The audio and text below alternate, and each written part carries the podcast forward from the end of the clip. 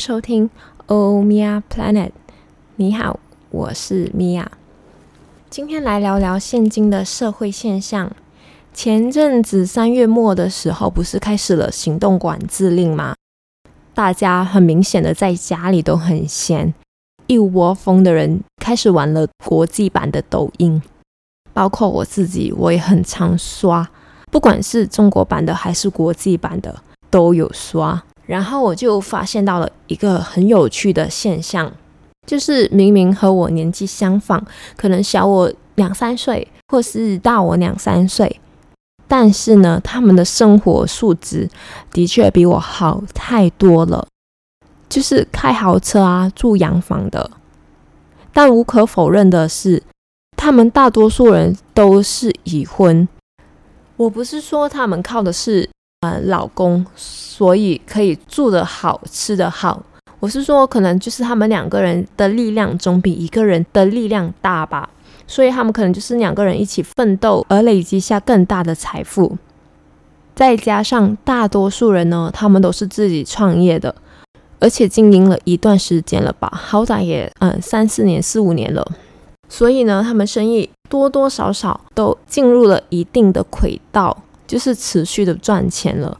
所以想要买豪车啊，预装一下，毕竟做生意嘛，很多时候也讲求门面。这没有错，或者是纯粹想要犒赏自己，这也非常的 make sense，那是他们的实力嘛。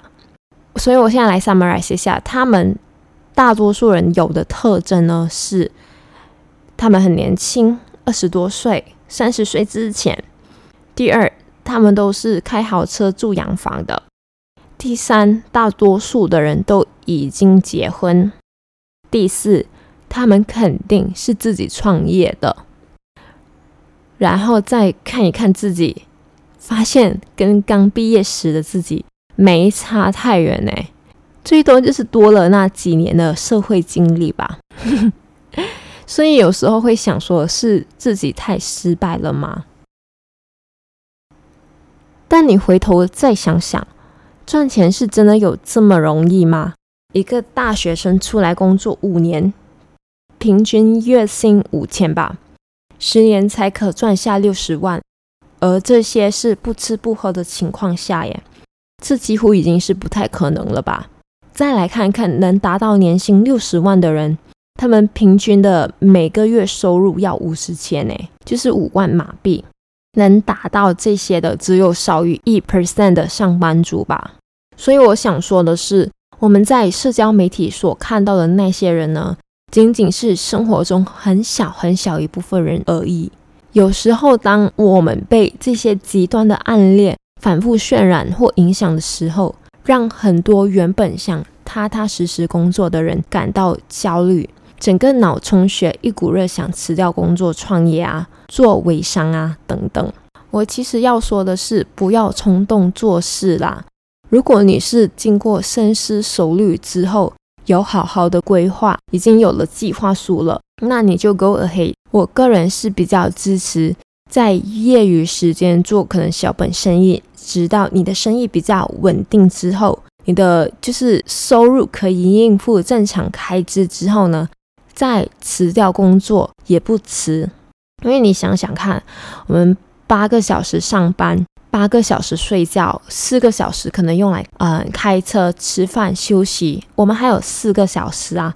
如果我们在这四个小时内有效的去做业余的一些生意或创业的话，一年下来三百六十五天，三百六十五乘乘以四小时，等于你有一千四百六十个小时。哎，如果你有效的利用的话，我相信你也会有办法赚取，就是你的。主业以外的收入，就算你没有办法赚取额外的收入，你在这千多个小时内所学习掉的东西都是你自己的，就是你投资在你自己身上，都是你自己，你学到的都是你自己获益的。所以，就算是没有办法攒下一些额外的高收入之外，你至少还有你自己的主业嘛。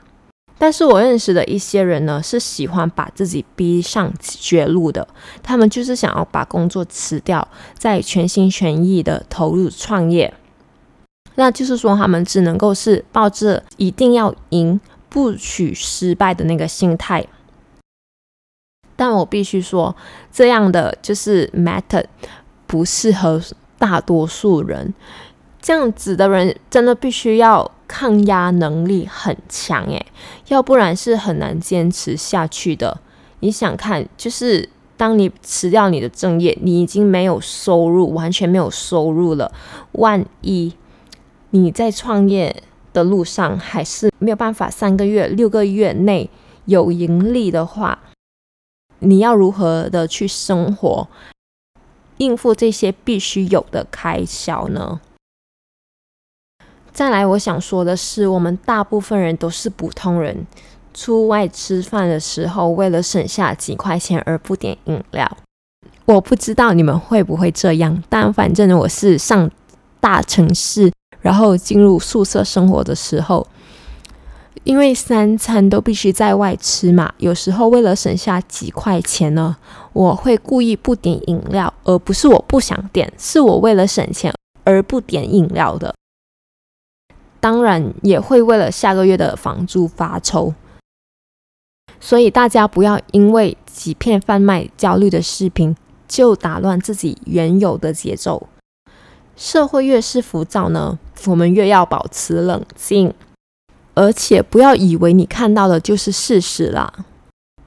我在网上收集资料的时候，发现一本有趣的书，在美国一九九八年出版一本专门研究富人的书，《The Millionaires Next Door》邻居家的百万富翁，作者是 Thomas Stanley 和 William Dangle。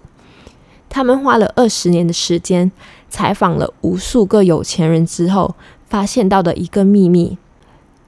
那就是真正银行里有足够钱的人，与我们在电视上、媒体上，甚至是 social media 上看到的不一样。我是还没看过这本书啦，但我来转述一下读者们看完后的一些心得好了。第一，富翁不一定住豪宅、开豪车，很多富翁呢也可以是你的邻居。看上去和普通人没什么区别，但他们所积累的财富足以让他们实现了财务自由、养老、子女教育等等，完全没有后顾之忧。就买车这件事来说，美国富人买的车平均价格的确是比普通人的贵，但是也贵不了多少。美国当时销售的豪车当中，只有三分之一。被真正的富人买走。第二，富人之所以成为富人，是因为他们积累财富、自律并生活节俭。也就是说，我们不但要懂得赚钱，更要懂得如何节制的去消费。除了这些，他们也把赚下来的钱用来投资理财。事实上，高收入的人如果维持着高消费的话，很难成为富人。这本书呢，还专门解释了为什么富不过三代这个问题。当时的统计，美国大约百分之八十的富人是成为富人的第一代。按规律呢，他们所聚集的财富会被第二代、第三代消耗。每个时代，很多人走在致富的路上，同时也有许多人努力花钱，毁掉这条致富之路，从富人群里退下来。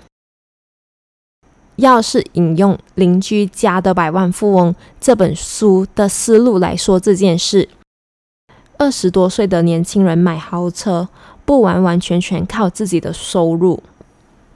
很大可能呢，有长辈们的撑腰，或是没有交房贷的负担，或是在事业的发展上不需要拥有资金的需求，以至于可以把一大部分的收入投到车上。根据作者的观点，这种把大比例财富保持在汽车以及其他容易贬值的资产上的人呢，不属于理性消费。而属于低级财富积累者。工作就是为了消费，而不是为了获得金钱上的充分自由。他们认为生活就是一系列的上升的消费，多挣钱多消费，挣钱越多消费越高，终究还是无法得到财务上的自由。我来总结一句：有钱人都懂得如何累积财富，而不是一味的消费。但是每个人都在自己的时区里啦，你只要按照自己的步伐去走，不要去羡慕什么的，按部就班的去做，你总有一天会达到你理想中的生活。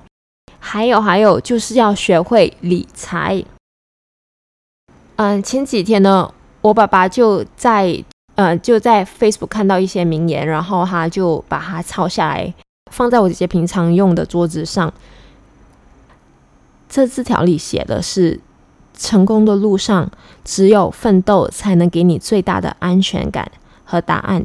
不要轻易把梦想寄托在某个人身上，也不要在乎身边的人的闲言闲语，因为未来是你自己的，不是你能不能，而是你要不要。